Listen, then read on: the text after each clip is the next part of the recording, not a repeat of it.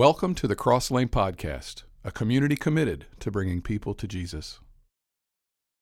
I want to get right into this message. Jesus is on the cross, and we read this from John chapter 19. Later, knowing that everything had now been finished, and so that Scripture would be fulfilled, Jesus said, "I am thirsty." There's a couple of key words to take note of here. Later, knowing that everything had now been finished. You want to keep that in mind as we consider the things that we're going to consider this morning. This is about some things being fulfilled. This is about some things being finished. You have to understand that Jesus lived his life differently than us. Okay, boy, there's a shocker, right? Jesus lived his life differently. We kind of live by circumstance. What we might even consider circumstantial living. What do I mean by that? I mean, certain things happen in our world, circumstances. And sometimes when those circumstances happen, it causes us to do things. Sometimes we just kind of go into a tizzy. It throws us into an emotional crisis.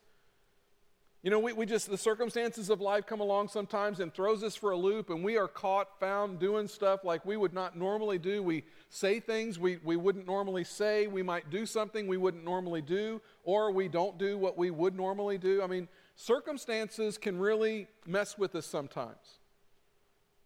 But when Jesus spoke, it was not an accident. It was intentional. Jesus meant what he said. In other words, there were no throwaway lines when it came to Jesus. Jesus didn't say something just for the sake of listening to himself speak.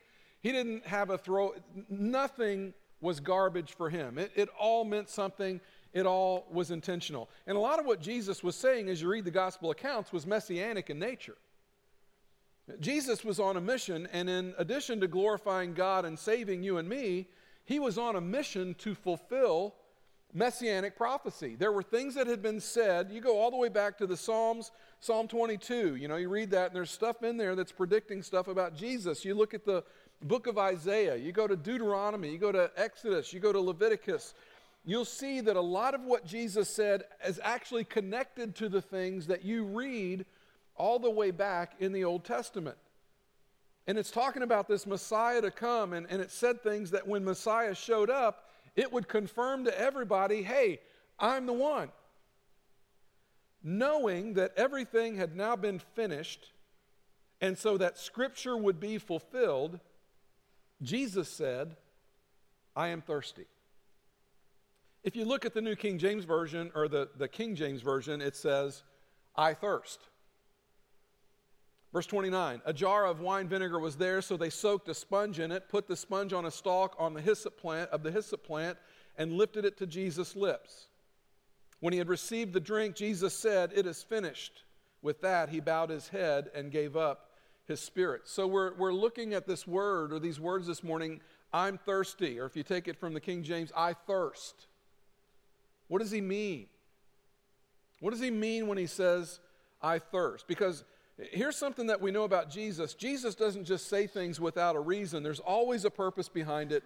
And, you know, looking at verse 28, knowing that everything is fulfilled and knowing that Scripture would be fulfilled, he makes this one statement, I thirst. There has to be something behind that statement. We're trying to figure out what it is. You know, if you go to Exodus chapter 13, and you don't need to turn there, but if you were to go to Exodus 13, you begin to discover that there is this period in the life of the Israelites where they are in captivity to Egypt. And they are going to be led out of Egypt by Moses. And as they come out of slavery, they're complaining about not having enough to drink. What they actually said in Exodus 17 is this, why did you bring us up out of Egypt to make us and our children and livestock die of what? Thirst. Why'd you bring us up out of Egypt just so we can die of thirst? Here's what they're saying. I'm thirsty. I thirst. And the Lord was leading the people through Moses to a place where they could drink the water that would come out of this rock. And it's interesting that one of the phrases that we use over time to describe Jesus is the rock of ages, right? You go to the rock and water will come out of the rock. That's what God said.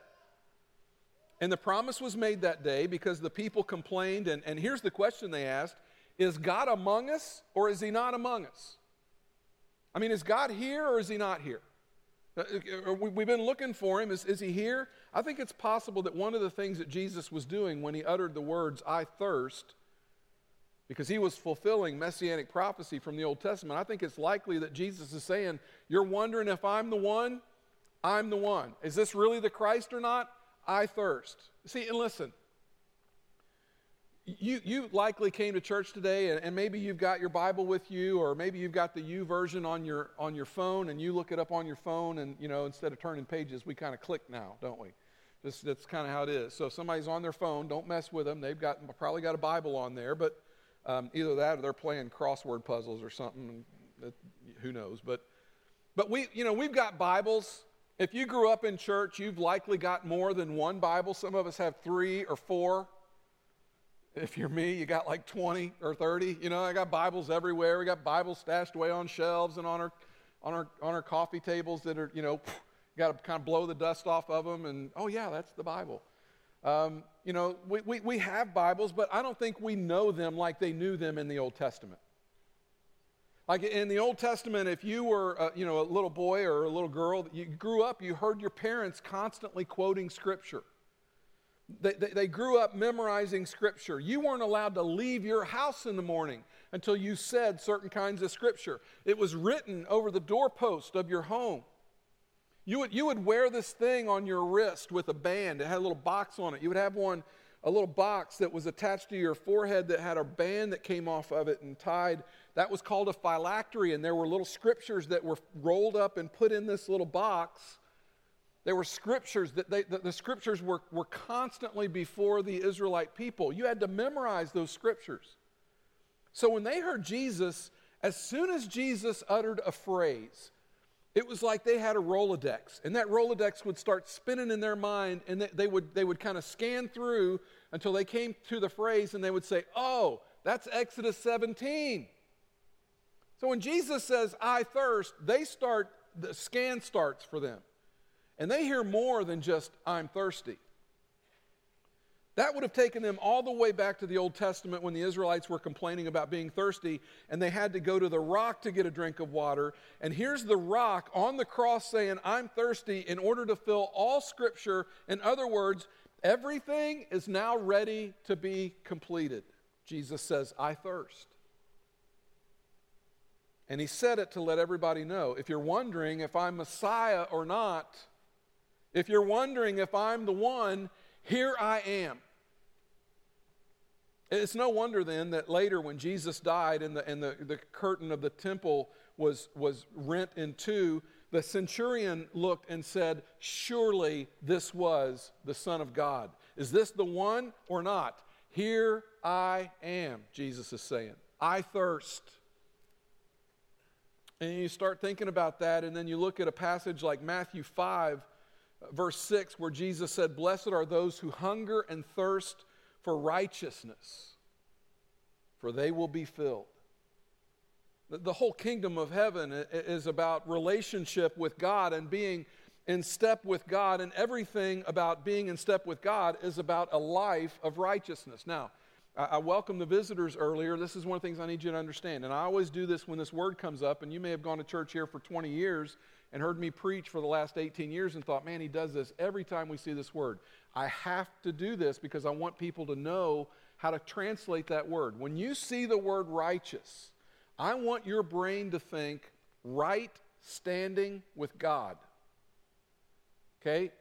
You hear righteous and your brain kind of checks out, like, I don't know what that is. But if you can see that and see right standing with God, we have a right standing with God. Now let me come behind that for a minute, because we are not righteous because of what we do.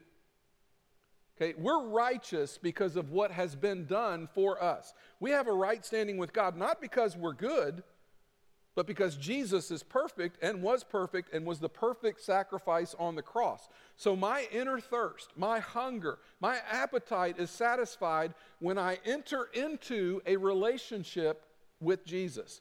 Jesus thirsts so I can be satisfied. And it's here is the thing that we've got to figure out this morning, that we've got to figure out when we thirst, when we hunger, where are we going to get that filled?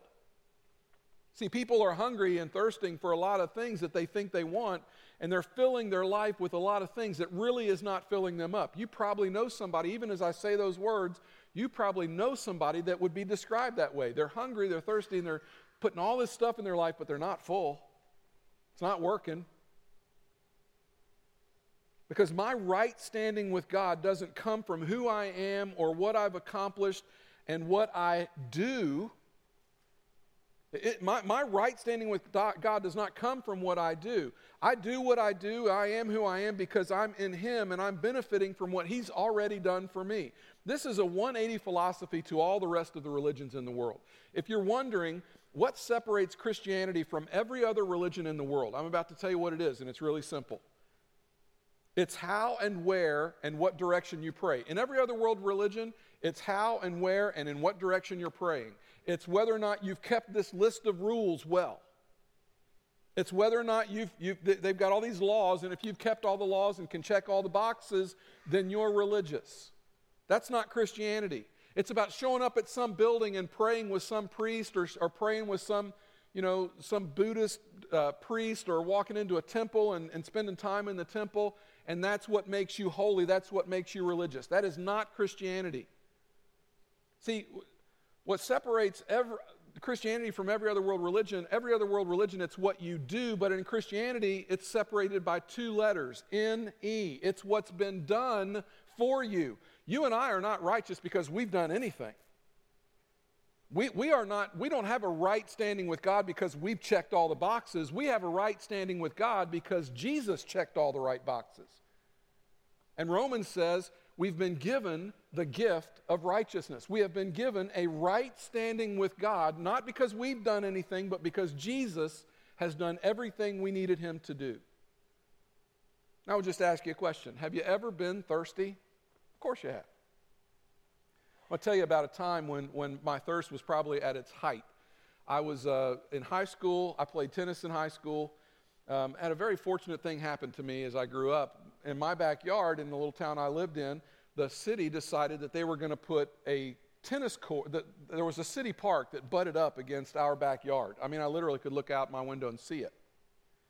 And then one fine, glorious day, we got the news that the city was going to put a tennis court in that little city park. And guess where they put it? Right in the corner that cornered up to our backyard. I mean, I literally could walk to this tennis court easier than I could walk to the other side of our building, all right? I could look out my window and see the tennis court. Now, if you're a tennis player in high school and they're going to put a tennis court in your backyard, you're like, all right, let's go, let's do that.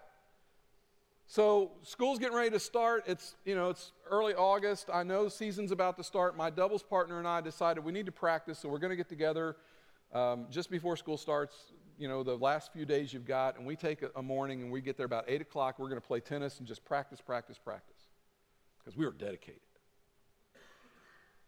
And, when the sun first comes up in the morning, it's not too bad. There's cool of the morning, it's kind of cool. But then we were going to play more than just 2 or 3 sets. We were going to be there a while. And it's one of those things where you just start playing and nobody else showed up to take the court from us, so we just kept playing.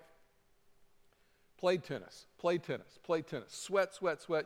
You're getting depleted, but you're having so much fun, and you're so lost in what you're doing, you don't really think about this thing that's happening where your body's being depleted and you need to replenish that. So we finally get done, and I'm making the walk back to the house, and I start thinking to myself, man, I am really thirsty. Like, we say that statement, I'm dying of thirst. Well, I probably wasn't dying of thirst, but I was really thirsty. I came into the house, Mom was at work, everybody was gone, the house was empty. I walk into the house, I get into our refrigerator, and my mom kept in our refrigerator, guys, do you remember the old glass Gatorade jars? Who remembers the old glass Gatorade jars? Yeah, see, plastic, you don't need plastic. Well, we had glass Gatorade jars, and it was like this magical moment when Mom would once in a while bring home actual Gatorade. That was like a huge treat for me, like Gatorade. But I drank all the Gatorade, so she said, the jar's pretty good. I'll keep the jar. We'll keep water in that. I'll put that in the refrigerator. So I get in. I grab this jar, this Gatorade jar. It's got this crystal clear, beautiful water in it. I take it out. It feels so cool, nice and cold. Set it on the counter. I turn around to get a cup out of the cupboard, and when I turn back around, I mean, it's like angels were singing, right? You know, like the sun is shining down. It's just like the Shekinah glory of God. It's like, oh, look at that water. That is gorgeous. And the condensation is running down on the outside. Are you thirsty yet? Right? Like you're all going. That was the best drink of water I think I've ever had in my life. When Jesus says, I thirst, I have to wonder if it isn't about something other than physical thirst. I mean, think about when we're told in Matthew 4, Jesus is led to the wilderness for 40 days of fasting, and he's going to encounter the devil there, and he's going to be tempted. And it says that Jesus went without food. I don't know whether he went without water or not. I can't imagine he would go that long without water. If he had any, it was probably minimal. The point I'm trying to make is Jesus was not unfamiliar with lack. This wouldn't have been the first time that Jesus has been deprived. Now, certainly, Jesus is experiencing some thirst, right? Certainly, there's something going on where Jesus, I mean, because he's been sleep deprived, he's been deprived of food, he probably has not had much water leading up to the cross, he's been horribly treated. So was he thirsty? Yes, I believe he was thirsty. Was there more going on than just Jesus being thirsty? Yes. I believe there's more going on than just Jesus being thirsty. Here's what we got to figure out this morning. We have to figure out how to live a life that finds us living in this sacred space where we actually live with a well that is bubbling up from within us. That joy and that peace that bubbles up from within that helps us to get to the things that God wants for us. I think there's more going on when Jesus says, I'm thirsty. Actual need? Yes, but there's more. You know, we hunger and thirst for a lot of things. You may be in a marriage and you've got an idea of what you want your marriage to be, but it doesn't quite look like that, and you're hungry or thirsty for something better than what you're seeing. I get that. There may be something at work where you have a vision of what work could look like and you're hungry or thirsty for that. I get that. There may be something from your past and you think, you know, I wish I could return to that. And I think a lot of times God would like for us to return to the way things were sometimes in our spiritual walk or whatever. I don't think there's anything wrong with that. But it has to come down to a place where it isn't just about me and me being satisfied. You see, mature Christianity is that point where we transition from everything is about me to where we get to the point where we're giving life to other people and we're able to offer other people a drink. I wonder if part of what's going on here is a call for us to get to the place where we are responding to and meeting the needs of others, because as Jesus hung on the cross, he was meeting our need. I'm going to read to you a passage of Scripture. I'm going to read a bunch of verses at one time. I do not normally do this on a Sunday morning, but I'm going to take a pretty large section of Scripture, so I need you to stay with me, okay? We'll try to do it quickly, and I'll try to make it interesting. But this is going to be kind of a marathon reading right here, and I'm actually going to do a message on this passage we're about to look at on the 22nd of April. We're going to look at this passage in depth. That's going to be a really good day. I'm looking forward to that. But this is John chapter 4, 26 verses. Can you stay with me 26 verses if I hurry? Okay, here we go. Now Jesus learned that the Pharisees had heard that he was gaining and baptizing more disciples than John, although in fact it was not Jesus who baptized, but his disciples. So he left Judea and went back once more to Galilee. So he's in the southern part of Israel, that's Judea.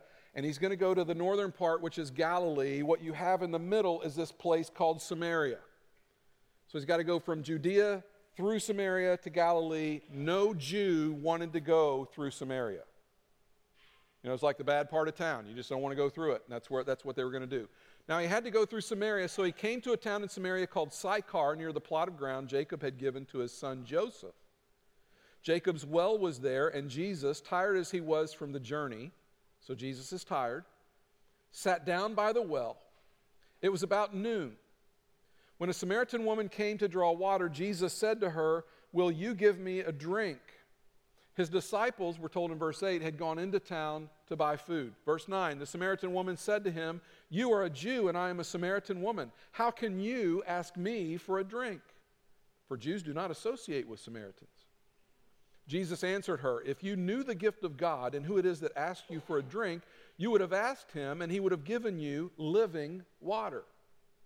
"Sir," the woman said, "you have nothing to draw with and the well is deep. Where can you get this living water? Are you greater than our father, Jacob, who gave us this well and drank from it himself, as did his sons and his livestock?" Jesus answered, "Everyone who drinks this water will be thirsty again. But whoever drinks the water I give them will never thirst. Indeed, the water I give them will become in them a spring of water welling up to eternal life." And what he's talking about there is this picture of a mature Christianity that's happening, okay? We're going from need, I need, to feed. We're going from feeding myself to a place where there's much more, so much more in me that I begin to feed other people, okay? It's about maturity. It's about growth. It's about getting better. Verse 15, the woman said to him, "Sir, give me this water." See, if it's water that's going to cause me to never thirst again, I want water like that. "Give me this water so that I won't get thirsty and have to keep coming here to draw water." He told her, "Go call your husband and come back." And I expect right here there was a long pause. I think at that moment there would have been this long silence. Jesus says, "Go get your husband." Pause. "I have no husband," she replied. Jesus said to her, "You are right when you say you have no husband. The fact is, you have had 5 husbands, and the man you now have is not your husband. What you've just said is quite true." Now she knows there's something different about this guy. "Sir," the woman said, "I can see that you are a prophet. Our ancestors worshipped on this mountain, but you Jews claim that the place where we must worship is in Jerusalem." On the 22nd, we're going to deal with that passage of Scripture, and you're going to shed some light on that. Verse 21, "Woman, believe me, a time is coming when you will worship the Father neither on this mountain nor in Jerusalem. You Samaritans worship what you do not know. We worship what we do know, for salvation is from the Jews. Yet a time is coming and now has now come when the true worshipers will worship the Father in spirit and in truth, for they are the kind of worshipers the Father seeks. God is spirit, and his worshipers must worship him in spirit and in truth." The woman said, "I know that Messiah, called Christ, is coming. When he comes, he will explain everything to us." Then Jesus declared, "I, the one speaking to you, am he." I, the one speaking to you, am he. You know, Jesus did not reveal himself like this to people very often. It's very seldom that you see him get this bold with his declaration like that, but in this case, he does. I think it's possible that the real thirst of Jesus is that we would receive his life and that we would become life-giving people. I think the thirst of Jesus is that we would learn to give life to others. You know, there's a progression for us as we grow up. We mature, and hopefully we grow as McChristians. Did I just say McChristians? Hopefully we grow. My stomach's growling. I'm hungry. Hopefully we grow to be something other than McChristians, but that we grow to be mature. That's where it's coming from. Mature Christians. You know, mature Christians, McChristians. Crazy. Let me just pause for editing right there, okay? Sadly, some of us never grow beyond that. Sadly, we never get beyond an immature faith and an immature Christianity. I gave my life to Jesus when I was 10 years old. I matured late in my life in a lot of areas, especially physically. You've heard me talk about that, but when it came to spiritual things, I always got that stuff. And even as a 10-year-old, I mean, you know, how much sin can a 10-year-old stack up? You know, where you come up to Jesus and you're like, "Oh, I need to repent." You know, since not a whole lot a 10-year-old has done. But I did understand my need for Jesus. I understood that Jesus died on a cross for my sins, and I understood that that required something of me, and I understood what a huge deal it was for me to stand in front of these people and tell them I'm going to live for Jesus for the rest of my life. I got all of that very, very clearly. And so on a cold February day, I marched that little 10-year-old body up the aisle to trust and obey. Who remembers that old song, Trust and Obey? And there, the great preacher Wally Rendell, and I'm not making that up, this man is a legend, okay, was my preacher as a 10-year-old. Wally Rendell took my confession of faith, put me in a baptistry, and baptized me on that day. But on that day, I'm still a 10-year-old kid with 10-year-old wants. I do not understand maturity. I want what I want. Junior high school, senior high school comes along, and I've grown a little bit, but I still want what I want. It's still a pretty immature faith. I have a great youth pastor. He starts teaching me some things. I'm going to a great church. My pastor is a wonderful, wonderful man, taught me amazing things. He matured me. I was getting there. Then I decided to go into ministry. They send me off to Bible college, and I start to grow a little more. And then I got into ministry, and that's when I really got some good role models, some people to model for me what it looks like to do ministry, to lay your life down every single day, to pour yourself out, to just give of yourself and give of yourself. I learned what it was to just be a pastor and to give yourself away. I learned that living for Christ is pouring yourself out in service to others. It's about giving yourself away. It's about trying to give life-giving faith to other people. It's not about me always needing to get something. It's not about me getting my thirst quenched all the time. Now it's about maintaining a well within that bubbles up and allows me to give to other people and to make sure that they aren't thirsty anymore. I want to be a life-giving person. I want to be a mature believer in Jesus. See, Jesus is on a cross. And you might even say he's stuck. You might even say he's captive on the cross. And when he says, I thirst, it isn't about what we can all do for him. He's trying to get us to look deeper at that place where we can get to where everything is about pouring yourself out to others. Back to this story of the woman at the well. There are a couple of things going on there. This woman's need is one of them. You see that in verse 7. When a Samaritan woman came to draw water, Jesus said to her, will you give me a drink? So she needs water, but then Jesus looks at her and says, hey, would you give me a drink? So there's what Jesus needed, but there's also what this woman needed. Then you look at verse 10. Jesus answered her, if you knew the gift of God and who it is that asks you for a drink, you would have asked him and he would have given you living water. See, here we're talking about the seed.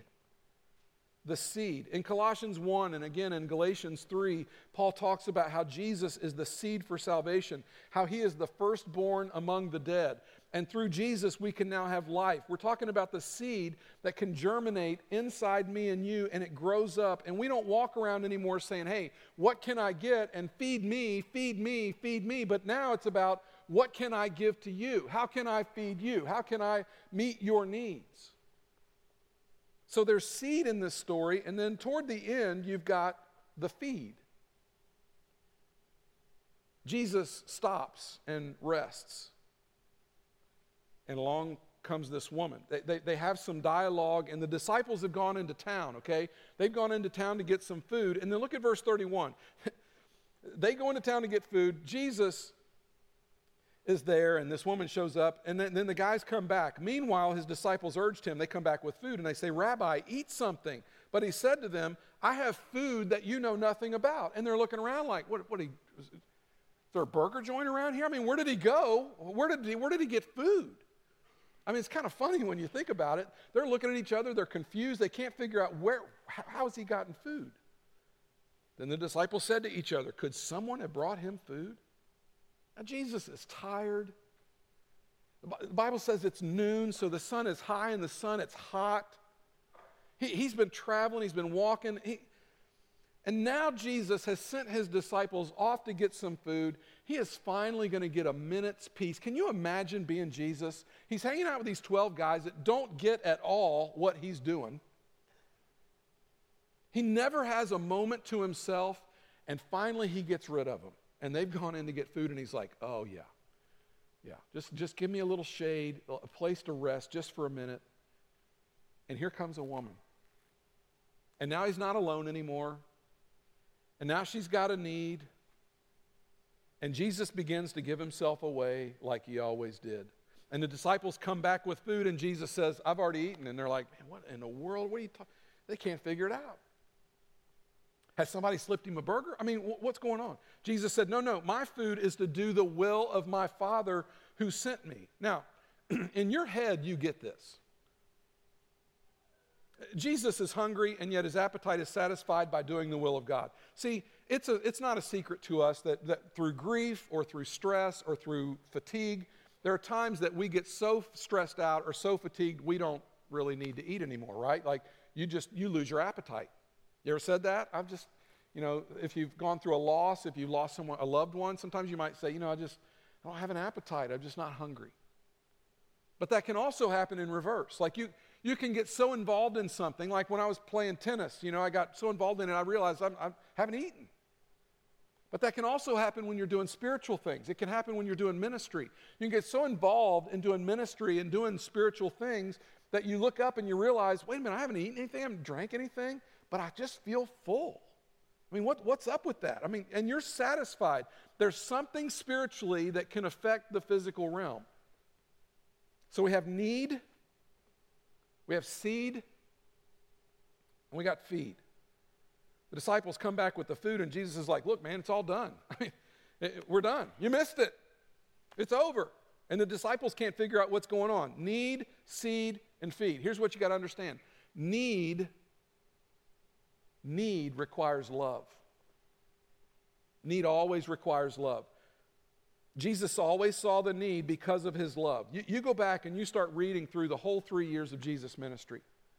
And you see this over and over again. You will see him pouring himself out, stopping over and over again to meet a need. Why? Because he loved people. Jesus would have an agenda. He would have something he needed to do, someplace he needed to get to, something that he was on a mission. He was always on a mission. But then he would be on his way to do something. You see this over and over in the scriptures. He would be on his way to do something, but then something would interrupt him and he would need to fix something or someone. Ministry-related stuff would come up. And on the way, he would be disrupted by the need. A better way to say it is, he would be disrupted by love. He was disrupted by love. Jesus loved people. And because he loved people, it caused him to take time out to meet the needs of the people around him. Just one side note to any of you that ever plan on going into ministry of any kind. If you ever plan to go into ministry, just let me caution you that if you're going to be in ministry, understand that it will require of you to stop what you're doing. It happens for me often. I've got stuff that I've got to get done. I can look at a week and think, man, I've got so much stuff to do this week. There's certain days I'll go in and I'll say, Cheryl, protect me today, okay? I can't talk to anybody. I've got to get this stuff done. And you know what? Jesus says, forget that. I'm going to use you today. That agenda you've got right here, guess what? This person needs you more than that agenda needs you. You're going to come over here and you're going to pour yourself out on this. I can't tell you how many times that happens in my life. But you know what? Need requires love. When you see the need, if love is in your heart, you meet that need.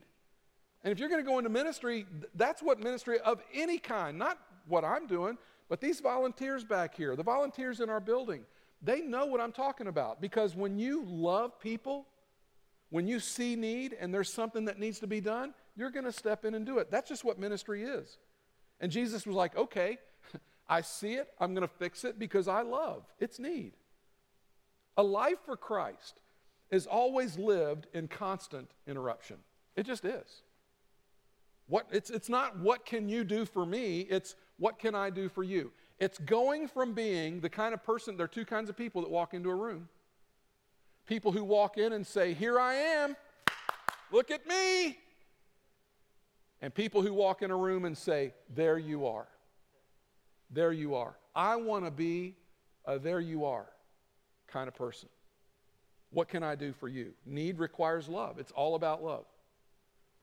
When my son Bennett was little, he was a good little shaver. He just had such a good heart. And he would have toys, and he would have, candy, and he would have money. Once in a while, he'd save a few coins and put them together. And he had just such a big heart for people. He was, we had to go to him sometimes. He wanted to share his toys. And sometimes he just wanted to give his toys away. And I'm like, no, buddy, don't. You can't be giving your toys away. But, Dad, they like it. They like it. And he thought if they liked it, well, maybe he thought Dad will buy me another one. I don't know what he was thinking. I'm like, no, don't give it away. Just constantly, one time he had a little bit of money saved, and there was some need that he'd seen, and he came to me like, Dad, I'm giving my money. I'm like, man, hold on, son. The preacher trying to correct his son is doing a Jesus thing. Like, well, let's don't get too spiritual. Well, hold on a minute. See, love sees need. Need requires love. He got that at an early age. There's a tremendous amount of need in our world. A tremendous amount. Turn on the news, you see there's a tremendous amount of need in the world. Do you know what's needed to meet that need? The one thing nobody's talking about? Love. Love. Following Jesus is not hard to understand. Following Jesus doesn't require great education. Following Jesus does not require that you be deep. Can we just be clear? Following Jesus does not require you to be deep. Following Jesus is really, really simple, but it's the most difficult thing I've ever tried to do in my life, because following Jesus is all about showing love, and that's hard, because that's going to interrupt who I am. That's going to interrupt what I'm about and what I'm doing, and that's going to interrupt my agenda, and we don't like to have our agendas interrupted. And, before we talk too much about, how much else can I learn, how about we just start trying to figure out how to love one another? That's what our world needs. We're still trying to get, and we're not interested in giving. Love sees need. See, if you can see it, you can't. If you can't see it, you can't do anything about it. But if you're mature, if you become a person who says, what can I give, not what can I get, you see it because of love. It's love that causes us to see need. I must hurry. Some of you get this. Some of you blow me away with your generosity. I hear stories about stuff you've done, and I just want to, cheer for you and clap for you. It's like, yes, they get it. It's not about them. It's not about what they can get. They're constantly some of you are constantly trying to give yourself away, and I applaud you for it. That's Jesus in you, and that's what we're talking about. So the need requires love. What about the seed? Seed requires hope. Seed is that thing you put in the ground and you hope that the elements do not destroy it, but that the elements enable it to germinate and grow up into something. How many of you, if you've got small kids, this happened in your house? They come home from school, they got this little white styrofoam cup, you're all shaking your head like, yep, I've been there, and it's got some dirt in it, and they've slapped a seed down in that dirt, right? And they come home all hopeful. Some of those cups are pitiful when they come home, aren't they? They've been in backpacks and everything else. And you think if anything grows out of that cup, it will be a miracle of God if anything grows out. But you put it up on the windowsill, and what happens? Every 2 or 3 hours, that little boy's coming over, and he's looking in that cup to see if anything's in there. Is it growing yet? Is it growing yet? And you say, no, buddy, it's going to take a while. The next day, he's looking every couple hours, is it growing yet? By day 2 or 3, and he's looked in there a bunch, what's he thinking? Nothing going to grow in there. And you say, just be patient. It'll grow. 5 days come, 6 days come, 7 days come. Is it ever? You start wondering, you start thinking, maybe the backpack has killed it, right? But sure enough, on that 7th or 8th day, all of a sudden, there's that little green shoot coming up out of the dirt, and you're like, oh, there it is. And they come and see it, and this big smile comes on their face. See, seed requires hope. Hope is what is required for things that aren't seen. That's what Hebrews says, hope is required for things that aren't seen. Seed is always the potential for what can be. So we see need because of love, but hope says there's a better day. Hope says we can change this. Hope says we can be a part of God's plan and we can change things. There's always two sides to need. No matter who you are, you have to think about need from two different perspectives. What side of need are you on? Are you needy or are you needed? Am I a needy person, which means you've got to fix me, you've got to take care of me, you've got to feed me? Or am I a needed person, which means I'm always called upon? It's only as love takes the central place in our hearts that we shift from being needy to being needed. It's as we grow as believers, we mature.